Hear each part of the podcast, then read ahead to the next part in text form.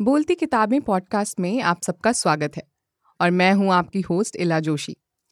जैसा कि हमारे इस पॉडकास्ट का नाम है बोलती किताबें। स्टोरी टेल पर आप सुन सकते हैं ऑडियो बुक्स और ये पॉडकास्ट भी आपके लिए है स्टोरी टेल के सौजन्य से। स्टोरी टेल ऐप पर आप आनंद लीजिए, अनलिमिटेड कहानियों का कभी भी, कहीं भी। मैंने कहा ना, यहाँ किताबें बोलती हैं तो लिखने वाले तो किताबें लिख गए, लेकिन उन्हें आवाज़ कौन देगा? तो आने वाले कुछ पॉडकास्ट में आप सुनेंगे इन किताबों को आवाज़ देने वाले कुछ बेहद शानदार आर्टिस्ट से। आज मेरे साथ यहाँ पर हैं त्रिलोक। त्रिलोक का अगर मुझे परिचय देना हो ना, आप स्टोरी टेल ऐप पर जाइए और इतनी सारी किताबों को इन्होंने अपनी आवाज़ दी है। उनमें से अगर मुझसे पूछा जाए, मेरी पसंदीदा किताब कौन सी है? तो वो है मनोहर श्याम जोशी की कसब। तो लोग जी आपका स्वागत है इस पॉडकास्ट में। बहुत बहुत धन्यवाद आपका। आपने इतनी तारीफ़ कर दी मैं इस लायक हूँ नहीं लेकिन आ, आपने कसब चुनी। मेरी जो मैंने किताब पढ़ी थी कसब वो आपने चुनी। वाकई मुझे भी बहुत अच्छी लगी। प्यारी सी खूबसूरत सी प्रेम कहानी। अच्छी लगी मुझे। आपको क्या अच्छा लगा उसमें? दरअसल उसके पीछे एक सॉफ्ट कॉर्नर भी है ना पहाड़ की कहानी। मैं हाँ, पहाड़ों से हूँ। हाँ मुझे याद आया पहाड़ से। राइट राइट राइट लेकिन वैसे अगर मैं सिर्फ़ एक किताब का नाम लूँ तो वो भी कहीं ना कहीं ज्यादती हो जाएगी। क्योंकि अगर आपने कसब को आवाज़ दी तो आपने श्रीलाल शुक्ल की राग दरबारी को भी आवाज़ दी है। जी जी। और राग दरबारी को मतलब हमारे समय में माना जाए तो वो एक क्लासिक है और वो आने वाले वक्त के लिए भी एक क्लासिक रहेगी ही रहेगी हमेशा के लिए। बिल्कुल। तो मैं आपसे यहाँ पर पूछना चाहूँगी आपको किताबें पढ़ना पसंद है हाँ। जितनी मेरी आपसे बातचीत हुई है। बिल्कुल। किताबें पढ़ने से किताबें सुनाने पर ये सफ़र कैसा रहा? आ, मैंने कभी सोचा नहीं था कि मैं किताबें पढ़ रहा हूँ तो कभी सुना भी पाऊँगा उनको लेकिन होता यह कि आप जब कोई किताब पढ़ते हैं तो पढ़ते पढ़ते एक आपका नज़रिया उसके बारे में बनता है। और जब आप उसको सुनाने जाते हैं तो अगर वो किताब आपने पढ़ रखी है जो आप सुनाने जा रहे हैं पहले से अगर आपने उसको पढ़ रखी है तो फिर एक कोई वो कहते हैं ना कोई प्रादुर्भाव प्रादुर्भाव या कोई कोई पहले से कोई सोचना नहीं होता उसके बारे में आपका लेकिन आपको बहुत सारी चीज़ें पता होती हैं। तो सुनाने में आपको क्या फील हुआ? आप अपने आपका जो नज़रिया है उसको पढ़ने के बाद आपके जहन में जो चीज़ आई उस हिसाब से सुनाते हैं और अगर आपने पढ़ते टाइम एंजॉय किया है उसको आनंद मिला है आपको तो जब आप सुनाते हैं तो मेरे ख्याल से सुनने वाले को भी मज़ा आएगा उसका। हम्म, हम्म, हम्म, और रही बात आपने पूछा कि मेरा पढ़ने से बोलने तक का सफ़र कैसे शुरू हुआ? पढ़ने का शौक मुझे शुरू से था। एक तरह का आप कह लीजिए कि कहते हैं ना अंग्रेज़ी में एडिक्शन कि वो मैं तो रात को जब तक दस पन्ने नहीं पढ़ता था मुझे नींद नहीं आती थी। तो उस दौरान बहुत सारी चीज़ें पढ़ी। जब सुनाने का मौका मिला बचपन में मैं कुछ लोगों को सुनता था। यूँ कहिए कि कोई बहुत आज की भाषा में जिन्हें कहें कि पढ़े लिखे लोग नहीं थे बट मेरे ख्याल से ब्रिलियंट स्टोरी टेलर बहुत ही कमाल के कथावाचक। आप सुने अगर तो सुनते रह जाएँ आवाक रह जाएँ आप एकदम खो जाएँ उसमें। उनका तरीका ये होता था। तो अच्छा लगता था।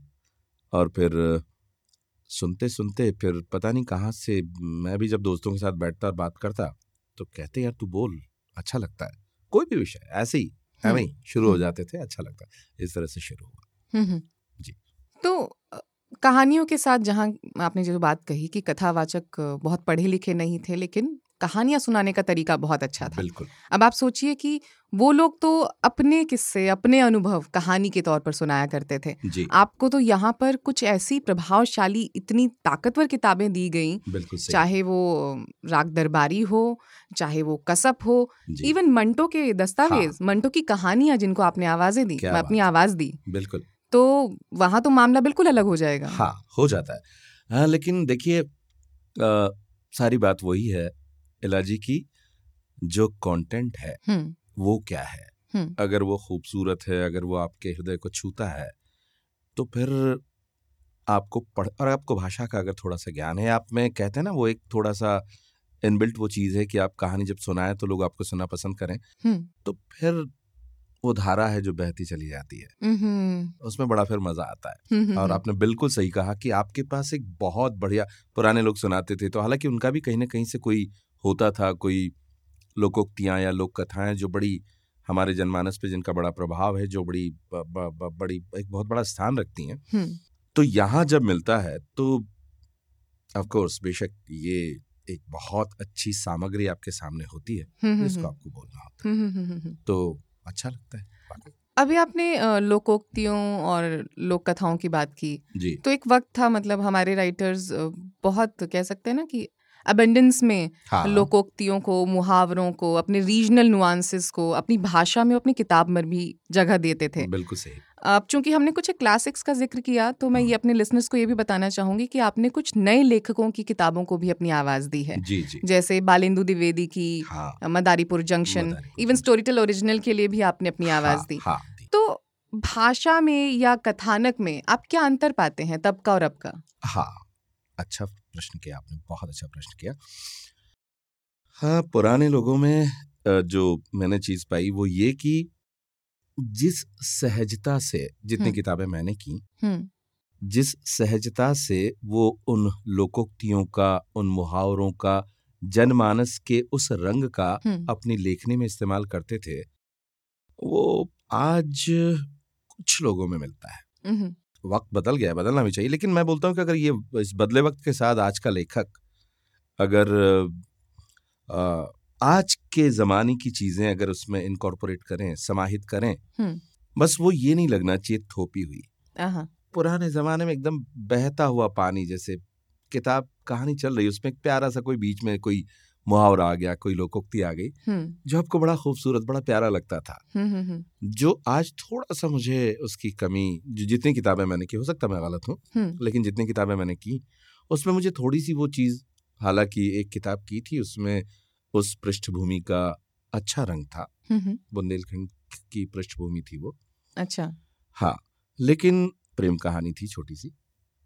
लेकिन फिर भी पुराने मैं ये नहीं कह रहा हूँ आज के लेखक भी बहुत अच्छे जैसे हाँ मैंने ये अभी मदारीपुर जंक्शन की जो आई थिंक बालेंदु बालेंदु द्विवेदी। जी तो मैंने प्राकथन पढ़ा शुरू में कि वो कहाँ के हैं ये और फिर उन्होंने जिस भाषा का इस्तेमाल किया अपने यूपी के इलाहाबाद के उस रीजन का तो अच्छा लगा। आज के लेखकों में भी वो चीज़ है और वो अच्छी लगती है। उभारती है आपके कथानक को।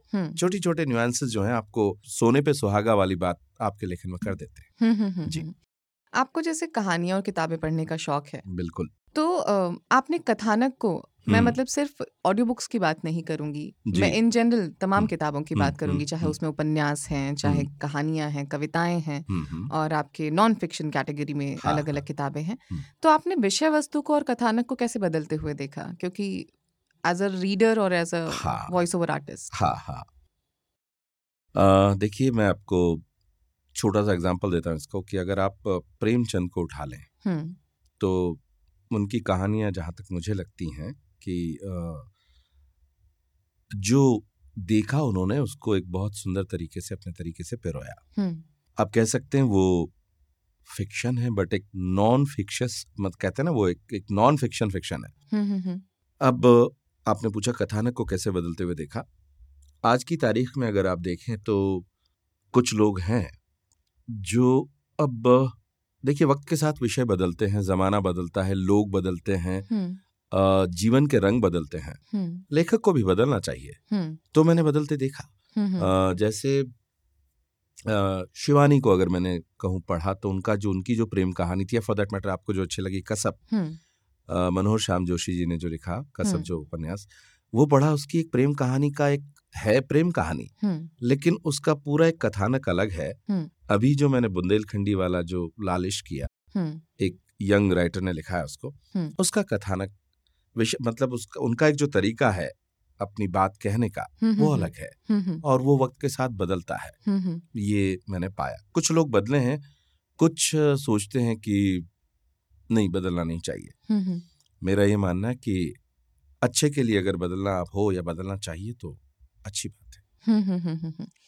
अभी हम भाषा से ही एक थोड़ा सा थोड़ा सा उसी से मिलता जुलता एक विषय फिर से चुनते हैं जी। है अनुवाद। तो स्टोरी अच्छा। टेल पे मैं अपने लिसनर्स को बताना चाहूँगी कि आपको बहुत सी किताबें अंग्रेज़ी में सुनने को मिलेंगी। उसके साथ साथ आप उनको भारतीय भाषाओं में भी सुन सकते हैं जैसे कि मराठी में और हिंदी में। ऐसी ही एक किताब है द स्पाई क्रॉनिकल्स बिल्कुल। असदुर्रानी आदित्य सिन्हा और एस दलाल की लिखी हुई। बिल्कुल। फ़िलहाल ये मराठी में उपलब्ध है स्टोरी टेल पर सुनने के लिए। आने वाले वक्त में ये हिंदी में भी मिलेगी हाँ आप ही की आवाज़ में। हाँ मैंने तो इस किताब के बारे में आपका अनुभव क्या रहा? हाँ। अनुवाद था क्योंकि ये। हाँ हाँ बिल्कुल सही कहा। मैंने ये किताब अंग्रेज़ी में भी पढ़ी थी। हम्म, हम्म, फिर जब मैं हिंदी पढ़ने गया मुझे बुलाया गया तो मैं बहुत उत्साहित था बहुत जोश था कि यार इतनी अच्छी किताब पढ़ने को मिलेगी। हम्म, अ, लेकिन अनुवाद खला। अच्छा। दो चीज़ होती है एक होता है शब्दानुवाद और एक होता है भावानुवाद। बिल्कुल। तो उसमें शब्दानुवाद ज़्यादा था भावानुवाद कम था। देखिए ये एक एग्ज़ाम्पल है। वहीं दूसरा एग्ज़ाम्पल मैं आपको दूँ भारतीय भाषा से मतलब हिंदी से इतर भारतीय भाषा हाँ से। इतर मराठी में लिखा गया बड़ा फ़ेमस नॉवल आपने सुना। होगा मृत्युंजय। वो मैंने हिंदी में पढ़ा।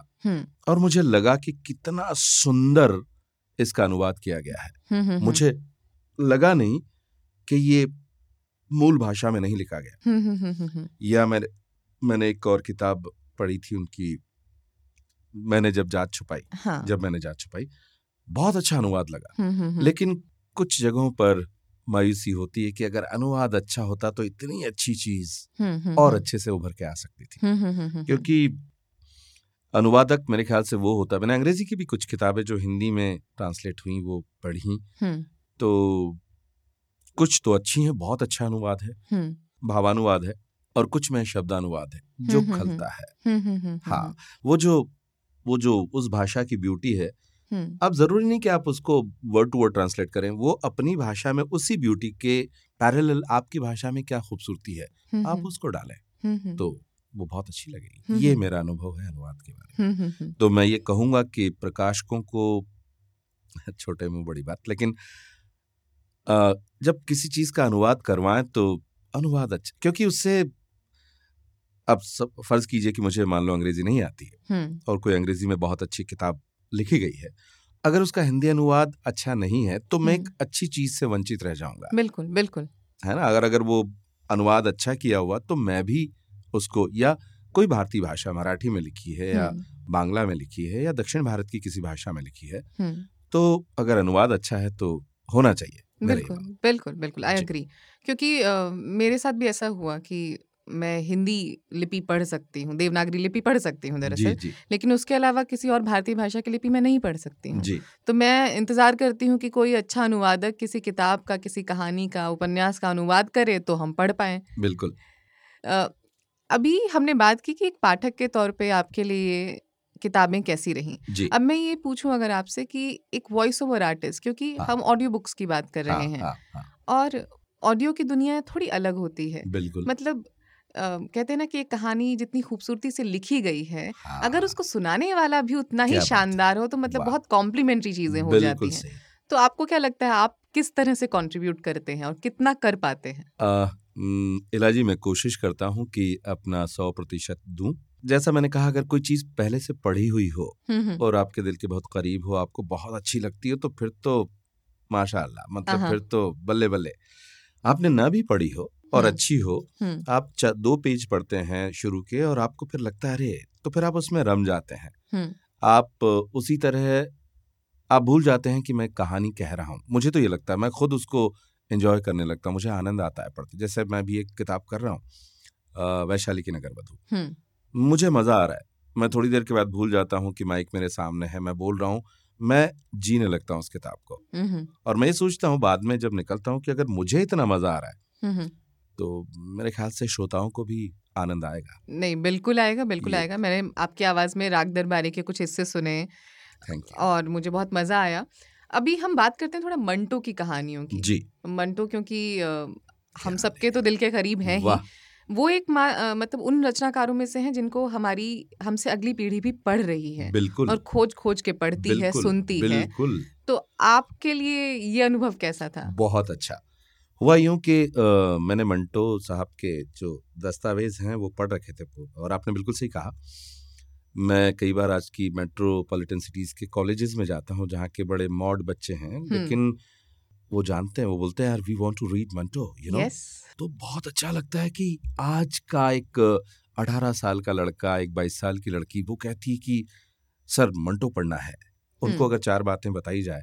और पढ़ रहे हैं वो मांग के पढ़ते हैं। ये उस लेखक की कामयाबी है। बिल्कुल बिल्कुल। तो उनका लोग एक जमाने में आप तो जानती हैं कि मंटो साहब को बड़ा कि वो बड़ा अश्लील लेखन करते हाँ। जो है फैश निगारी करता है ऐसा उनको कहा जाता था। इसमत आपा के बारे में भी यही बिल्कुल। लेकिन नहीं मुझे कहीं नहीं लगा। मैंने जितनी कहानियाँ उनकी पढ़ी तो मुझे तो कई बार मतलब मैं बेचैन हो गया। लोग चाहे उनकी जो बड़ी फ़ेमस कहानियाँ हैं खोल दो या ठंडा गोश्त या तो मुझे कहीं वो अश्लीलता नज़र नहीं आई। मुझे मानवीय संवेदनाएँ कि उनकी एक बड़ी सुंदर कहानी थी फौजा हरामदा चूहा शाहदोलेदा। अरे हाँ। अब देखिए वो बच्चों की जो बच्चों का वर्णन किया है जिनको छोड़ जाते हैं आप संवेदनशील आदमी हैं इंसान हैं तो आप रो देंगे।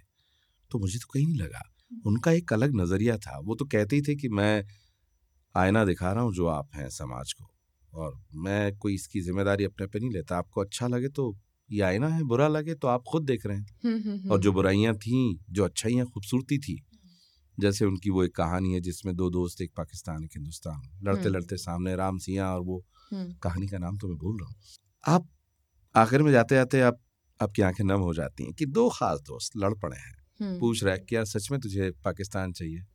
बोले हाँ यार। बोले दिल पे हाथ रख के बोल नहीं रख सकते। वो जो इंसान तो एक ही है ना। वो कहीं ना कहीं उनकी अपनी कहानी से भी इंस्पायर्ड हाँ, थी क्योंकि अपने समय के दुनिया की नज़रों में मैं नहीं मानता कि वो विद्रोही लेखक थे। विद्रोही नहीं थे।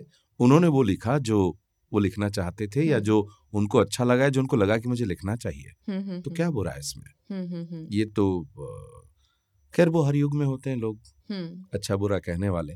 लेखक को इन चीज़ों से ऊपर होना चाहिए। लेकिन हाँ मंटो साहब का कथानक उनका विषय वस्तु उनका कहने का अंदाज एक अपने तरीके का अपनी तरह से अपने तरीके का एक अनोखा अंदाज था उनका अब आते हैं हम राग दरबारी पर।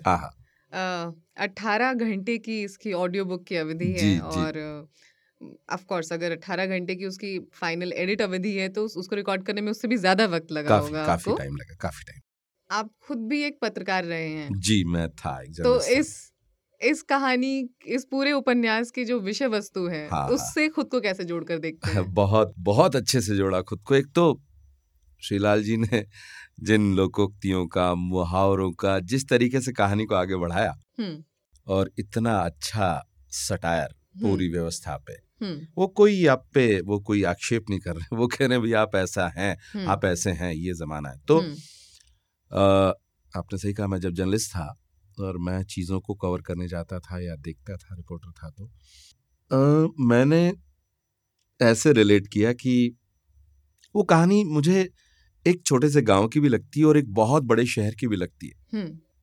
मतलब कथानक पूरा देहात लेकिन मुझे वो पूरा जो परिवेश है ना जो मान जो सारे कैरेक्टर्स हैं जो सारी चीज़ें हैं जो आपको वहाँ देखने मिलेंगी यहाँ देखने शहरों में भी मिलेंगे बिल्कुल।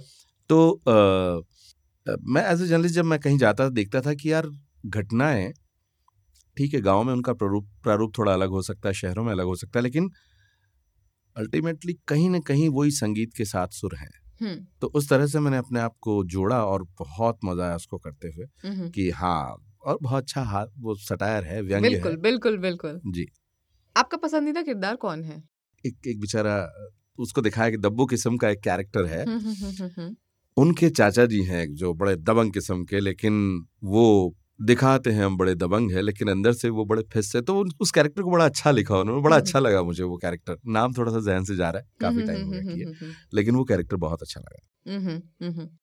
आपने एक और किताब को अपनी आवाज़ दी है अग्नि सेतु काजी नजरुल इस्लाम की जीवनी जी है। जी, जी, ये भी अनुवादित किताब हाँ, रही अनुवादित। और आ, मैं यही कहूँगा कि इतने बड़े कवि जो बाद में बांग्लादेश चले गए थे नजरुल इस्लाम भारत के कहते हैं कि रविंद्रनाथ टैगोर जी के बाद या उनके समकक्ष वो लेकिन वहाँ भी थोड़ी सी थोड़ी सी निराशा हुई अनुवाद अनुवाद में चूक मुझे थोड़ी, थोड़ी सी कि अगर और अच्छा होता तो और मज़ा आता। हम्म, हम्म, हम्म, तो ये थोड़ा सा लगा इस किताब अभी मैं अगर कहूँ कि हम उस वक्त में हैं जहाँ लोग हमेशा इस चीज़ की शिकायत करते हैं कि वक्त नहीं है। हाँ। आप किसी भी चीज़ को लेकर पूछिए कि क्या तुमने ये किया? अरे यार मेरे पास समय नहीं है। बिल्कुल सही। तो ऑफ़ कोर्स ऐसे वक्त में किताबें पढ़ पाना तो फिर वही चीज़ है कि वो प्रायोरिटी में कहीं शायद आ नहीं पाते नहीं बिल्कुल सही।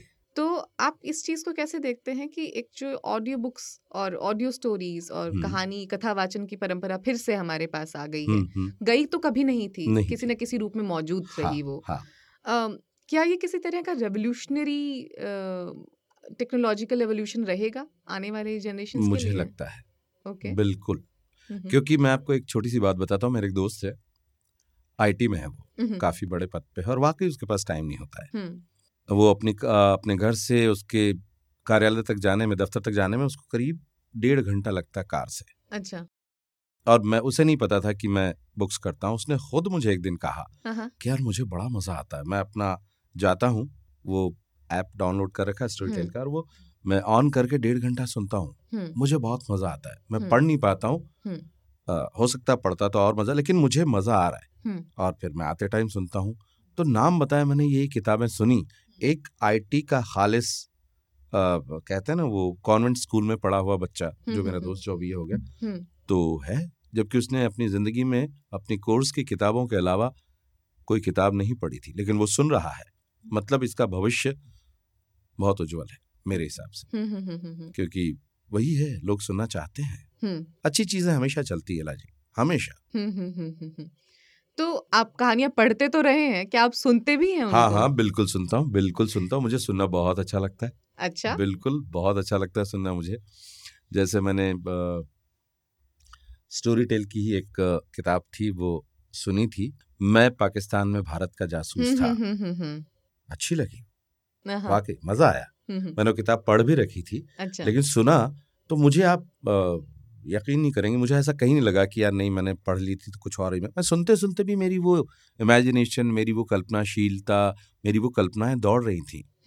आप होते हैं जब सुनते हैं तब भी आपकी कल्पना चलती है इसलिए सिर्फ़ ये एक ये कोई बहुत बड़ी बात नहीं कि यार जब मैं पढ़ता हूँ तो मेरी कल्पनाएँ दौड़ती हैं। सुनने भी तो मैं भी आपकी दौड़ती हैं कल्पनाएँ। मैं छोटा बच्चा था तब रेडियो पे एक नाटक आया करता था। और मेरे पास रेडियो नहीं था उस वक्त। अच्छा। तो मैं उस वो साप्ताहिक नाटक नाटक मतलब नॉवल का ही रूपांतरण था नाट्य रूपांतरण वो आता था। मैं सुनने के लिए पान की दुकान पे जाता था। हर हफ़्ते में एक दिन मैं आधा घंटा वहाँ खड़े रहता था और उस पान की दुकान पे सुनता था।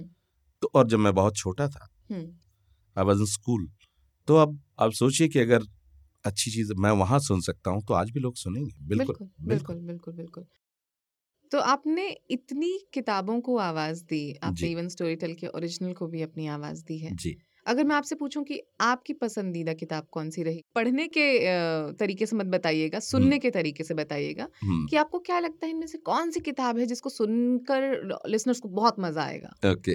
मिला जी आपने वैसा ही सवाल पूछ लिया कि अगर मेरे चार बच्चे हैं तो सबसे अच्छा बच्चा कौन सा? लेकिन लेकिन देखिए किताब क्योंकि हाँ। आपने कहानियाँ इतनी सारी हाँ, सुनी हाँ, हैं पढ़ी हैं। लेकिन कोई एक कहानी ऐसी होती है ना हमको लगता है कि इसको सब सुनना पसंद हाँ, करेंगे हाँ, ऐसा कुछ। हाँ, हाँ. आ, मैं कहूँगा कि मुझे राग दरबारी बहुत अच्छा लगा। मंटो साहब अच्छा लगे। आपकी पसंदीदा मेरी भी बहुत पसंद सुंदर कसब। और अभी एक रिसेंटली मैंने बताया था किताब कर रहा हूँ वो तो मैं दीवाना हूँ। अच्छा। तो आ, ये तीन किताबें मंटो साहब की मुझे ये अच्छी लगी। अखिलेश की एक प्रतिनिधि कहानी की थी मैंने। हाँ. एक वो भी मुझे एक कहानी थी जो बहुत अच्छी लगी थी। हुँ, हुँ, मैं फिर कहानी का नाम भूल रहा हूँ। तो मुझे एज ए नरेट मतलब मैं कहानी पढ़ने के हिसाब से मुझे वो अच्छी लगी थी। मंटो साहब अच्छा लगी कसब अच्छी लगी राग दरबारी बहुत सुंदर था। और अभी रिसेंटली थोड़े दिन पहले जो मैंने किया था आ, मदारीपुर जंक्शन मुझे वो मज़ा आया। तो ये कुछ किताबें जो अच्छी लगी। और इन किताबों के अलावा कोई एक ऐसी किताब जिसको आपने आवाज़ नहीं दी है, लेकिन जिसकी ऑडियो बुक आप सुनना चाहेंगे? हाँ। बड़ा टेढ़ा प्रश्न पूछा आपने। चलिए कम से कम ये क्लीशे सवाल नहीं हुआ। जो पढ़ी है लेकिन आप उसे सुनना भी चाहेंगे? बिल्कुल। ऐसी कौन-सी किताब है? कोई एक नाम? हाँ, दिल तो है कि वो किताब मैं खुद करूँ, लेकिन आपने अच्छा। पूछा मृत्युंजय। मृत्युंजय। मूल मराठी में है। अनुवाद है हिंदी में। वो सुनना चाहूँगा। या मंटो का एक दस्तावेज़ मैंने नहीं किया है। अच्छा। मैं वो सुनना चाहूँगा। तो आप हमें मृत्युंजय की थोड़ी सी पृष्ठभूमि बताएँगे हमारे लिसनर्स को भी? बिल्कुल बिल्कुल ताकि वो पढ़ सके कम से कम किताब तब तक जब तक सुनने को नहीं मिल रही है। मैंने जो पढ़ा इस उपन्यास को यही पाया कि मूलतः ये इनके जो इस उपन्यास के जो लेखक हैं शिवाजी सावंत मेरे ख्याल से वो एक शिक्षक थे। अच्छा। और उन्होंने ये लिखा ऐसे कि कहीं नाटक हो रहा था तो उसमें कृष्ण मुख्य पात्र थे। कर्ण का एक छोटा सा पात्र था उस नाटक में।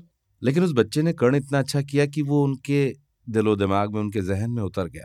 अच्छा। फिर उन्होंने उसके बारे में सोचना और कहते हैं अठारह साल तक उन्होंने खैर ये पढ़ा ये तो उनकी प्रश्न लेकिन कर्ण को सिर्फ़ कर्ण ही क्यों उस उपन्यास में? अश्वत्थामा देख लें। या श्री कृष्ण को जिस अच्छे तरीके से उसमें डिपिक्ट किया गया है जब वो कहते हैं कि मैं जानता था युद्ध कभी अंतिम सत्य नहीं होता। युद्ध से युद्ध से समस्याएँ सुलझती नहीं अपितु तो उलझ जाती हैं। युद्ध से मनुष्य के अस्तित्व का संकट उत्पन्न हो जाता तो उनको अभी तक क्या है ना कि उनने युद्ध करवाया या गीता का as a human being being a god कि उन्होंने उन्होंने ये युद्ध क्यों करवाया? और कर्ण का जो चरित्र है। आ, मुझे इसलिए बहुत अच्छा लगा इसमें कर्ण का चरित्र। वो मानव है। उसमें अच्छाइयाँ भी हैं उसमें बुराइयाँ भी हैं। उसमें महानता भी है उसमें कमजोरियाँ भी है। इंसान में होती है। लेकिन इस इस इस इस सब की को मिलाकर वो सारी चीज़ों को एक्सेप्ट करता है कि हाँ अगर ऐसा है तो अश्वत्थामा का कैरेक्टर बहुत अच्छा है। देखा उसके पॉइंट ऑफ़ व्यू से है। तो मुझे बहुत अच्छा लगा। पढ़ने में। मैंने काफ़ी बार पढ़ा उसको। और दूसरा तो था ही जो मैं कर रहा हूँ तो इसलिए तो अच्छा अगर मैं किरदारों की बात करूँ आपने इतनी किताबें जो पढ़ी हैं जी। Even apart from audio books also कोई एक ऐसा किरदार जो आपके साथ हमेशा के लिए रह गया हो? uh, वो किताब अभी मैंने पढ़ी तो नहीं। uh, मतलब आवाज़ तो नहीं दी उसको लेकिन एक कहानी है शिवानी की। अच्छा। उसका जो पात्र है। आज से दस साल पहले मैंने वो कहानी पढ़ी थी। आज मुझे उस कहानी का शीर्षक भी याद नहीं लेकिन कहानी याद है पूरी। उसका जो मुख्य पात्र है वो आज तक मेरे साथ है। वो इतना इतना मतलब एक आदमी के दुख की पराकाष्ठा। एक वो चरित्र और एक बार मैंने आपको बताया था वो स्टीफन की जो कहानी है। उसमें वो जो लड़की जो है जो फीमेल है वो कभी मुझसे छूट नहीं पाई वो हमेशा मेरे साथ रहती है। इतना सुंदर एक नारी का चित्रण एक नारी नारी के प्रेम की पराकाष्ठा क्या हो सकती है ये उस कहानी में। तो बस इन्हीं किरदारों की तरह और इन्हीं किताबों की कहानियों की तरह कुछ एक कहानियाँ हम सबके पास रह जाएँगी हमेशा हमेशा के लिए क्योंकि वही बात है कि वक्त बदलेगा कहानियाँ कुछ बदलेंगी किरदार कुछ बदलेंगे लेकिन कहानियाँ रहेंगी रहेंगी रंग बदलेगा लेकिन कहानियाँ तो रहेंगी वो तो थी है और रहेंगी। हमारे लिसनर्स के लिए कोई suggestions for reading for listening सारे अच्छे दोस्तों ने अच्छी अच्छी किताबें पढ़ी हैं यार। और लेकिन मैं कहूँगा पढ़िए और सुनिए। हम्म। थोड़े दिन बाद आपके आपके दिनचर्या में वो चीज़ शामिल हो जाएँगी। हम्म, हम्म, हम्म। और फिर आपको लगेगा कि जीवन बड़ा सुंदर है। सुनना चाहिए पढ़ना चाहिए। ये मैं सोचता हूँ। और कोई एक किताब अगर आपको रेकमेंड करने को कहें तो आप कौन सी रेकमेंड करेंगे? um, जो मतलब मस्ट है जो पढ़नी ही पढ़नी चाहिए सुननी ही सुननी चाहिए। सुननी ही सुननी चाहिए पढ़नी ही पढ़नी चाहिए। तो मृत्युंजय सुन लें या पढ़ लें या थोड़ा सा बायस लगूँगा। वैशाली की नगर वधु मुझे बहुत पसंद है। आप पढ़ लीजिए या सुन लीजिए उसको। चलिए तो आने वाले वक्त में आप दोनों किताबें, वैशाली की नगर वधु और मृत्युंजय स्टोरी टेल पर सुन पाएँगे। तब तक के लिए आप इन्हें पढ़ सकते हैं। और लोक की आवाज़ में कुछ एक और किताबें, चाहे वो श्रीलाल शुक्ल की राग दरबारी हो, मनोहर श्याम जोशी की कसब, अखिलेश की प्रतिनिधि कहानियाँ या मंटो के दस्तावेज़। तो ऐसी ही कुछ कहानियाँ कुछ उपन्यास आपको हंसाते रहेंगे रुलाते रहेंगे गुदगुदाते रहेंगे। बहुत सारे रंग आपको देखने को मिलेंगे। बहुत मज़ा आया मुझे आपसे बात Thank करके। so much. मुझे भी बहुत मज़ा क्योंकि राइटर्स का पर्सपेक्टिव तो आमतौर पर लिसनर्स को सुनने को मिलता है लेकिन ऑडियो बुक्स में जो ऑडियो वाला हिस्सा है जी जी। उन वो उन आर्टिस्ट से मैं चाहती थी कि हमारी ऑडियंस एक बार मिले। तो बहुत बहुत शुक्रिया आने के लिए। आपका भी बहुत बहुत शुक्रिया। तो आप ये सुन रहे थे स्टोरी टेल का ऑडियो पॉडकास्ट बोलती किताबें। मैं इला जोशी, अब आपसे विदा लेती हूँ। आप खुद को अपग्रेड रखिए कहीं भी, कभी भी, और सुनते रहिए क्लासिक्स ताज़ा बेस्ट सेलर्स बेहतरीन उपन्यास, हैरत अंगेज थ्रिलर और ज़िंदगी बदल देने वाली जीवनियाँ। स्टोरी टेल ऐप डाउनलोड करें आज ही। मिलते हैं जल्द ही। बाय